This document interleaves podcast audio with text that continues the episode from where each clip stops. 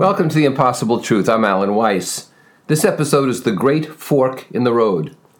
Yogi Berra said that when you come to the fork, you should take it. And most of us talk about taking the fork in the road. We just don't indicate the left side or the right side. These forks, you know, they determine our destinies. One of, one of the most radical differences is when we have to change a long standing bad practice. Fork in the road. Do we simply continue what we've been doing before, even though it's not great for us, or can we make that change? My experience trying to convince some people uh, to use value based fees is an example of that. Some consultants insisted hourly billing, daily billing, it's what I've always done, I can't change. Well, then stay poor. In fact, cheat your clients because the only way that they get served well is by you operating rapidly, and the only way you get served well on an hourly basis is by operating slowly. Lawyers, accountants, architects, a lot of people still do charge by time units. They will not change. They will not take the other side of the fork. Low self worth. I can't admit that I was working for so long under the wrong impression because I don't want to admit what I've lost. That's why people don't change. I could probably, I guess, make more charging for value, but I've been charging by the hour for 15 years. I refuse to admit to myself that I was losing money all that time. I could have been making more money. Of course, if you have high self esteem, you say to yourself, Thank God you're here. I still have time to change before I die. High self worth is I'm eager to try a new way, which can bring me even greater rewards. We become solipsist, ostrich like, trying not to admit that there are better ways. We hide our head in the sand. So, one side of the forks that we come upon is a new path. The other side is self invoked blindness. It's the proverbial necessary evil. It's the stuff we choose to live with. The devil made me do it. My mother made me do it. It's the stuff we never change. And I've spoken at other times here about procrastination and the fact that it's basically caused by fear and by stress. That is, I can't stand the thought of trying something and failing. I'd rather live with having never tried it. You know, I'm checking out of the Marriott at the uh, airport in LA. Um, I stayed there because I had an early morning flight. I came up from Palm Springs, returned my rental car uh, to um, a shop right around the corner, and uh, decided to stay at the Marriott for one night. I, I had spoken there many times in the past, and they do a good job. Hadn't been there for years and years though. And so early, early in the morning, 5:30 in the morning, whatever it was, I come downstairs and there's only one Marriott employee there, and she's involved with some flight crews who are checking out. It's a flight crew desk, understandably so. And I get, as you probably do, e statements. Uh, you don't have to actually officially check out anymore. And so I drop my uh, plastic room key on one of the empty desks where someone would show up later. And as I'm walking out, there's a guy there with a cup of coffee, waiting for someone, I guess, so he can get his ride to the airport. And he stops me and he says, You know, there's a key drop over there. So I look about 30 yards away, there's a key drop, and I said, Yes, but do you suppose that these plastic keys are so valuable? And besides, when they find it on the desk, they'll just recycle it. He said, Well, it is a key. I said, Have a nice day, and off I went. Now, that's anal retentive at the highest possible level, and it's a guy who refuses to take the other fork in the road. Every the other side of the fork, every single thing has to be in its proper place. A receipt for everything, no matter how small, every box correctly filled in. He'd make a great accountant, and we know how great those personalities are. I used to travel with a guy who um, got receipts, as I did back then, for our expense reports. But the deal was you had to get receipts for over $25. Under 25, they took your word for it.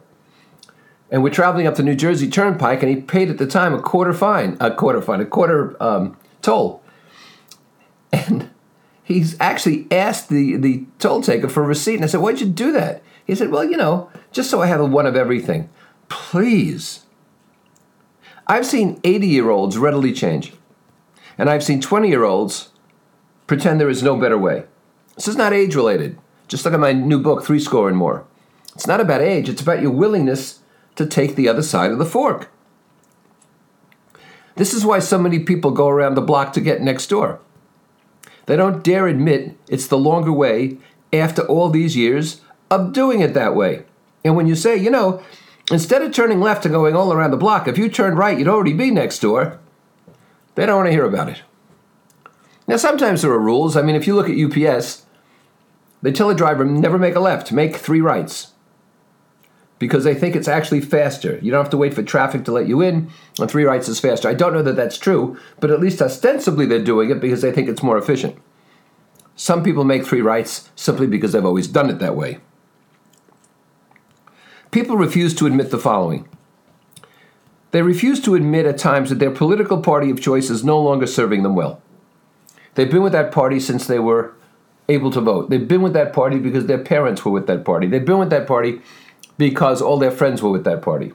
They've been with that party because idealistically, they once upon a time thought it was a great thing. But they refuse to leave the party, even though the party's not serving their interests anymore. People refuse to admit that their choice of scotch is not the best any longer. They've always been drinking that scotch.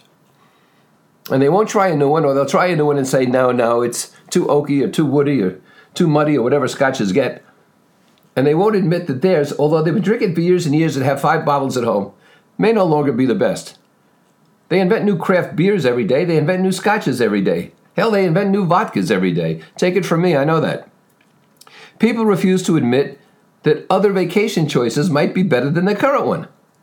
I just don't get people who have a house in the Dominican Republic and go there year after year after year and nowhere else. I mean, I can see going there year after year after year and also going other places. We go to Nantucket every year, but we also go all over the world.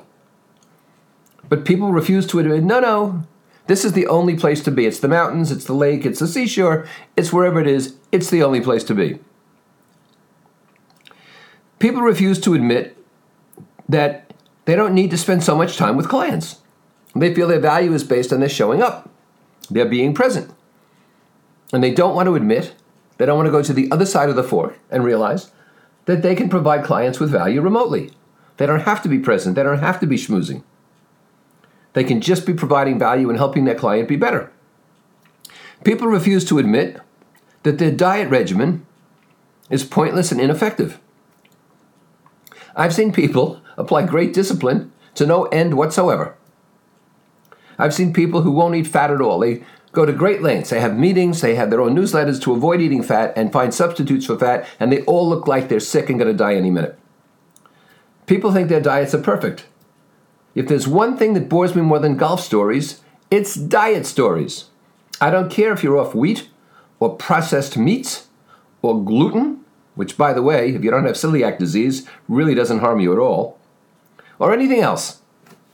I don't care if you can't eat dinosaurs or mammals or fish in the sea. I don't want to hear about it. And you ought to try something else.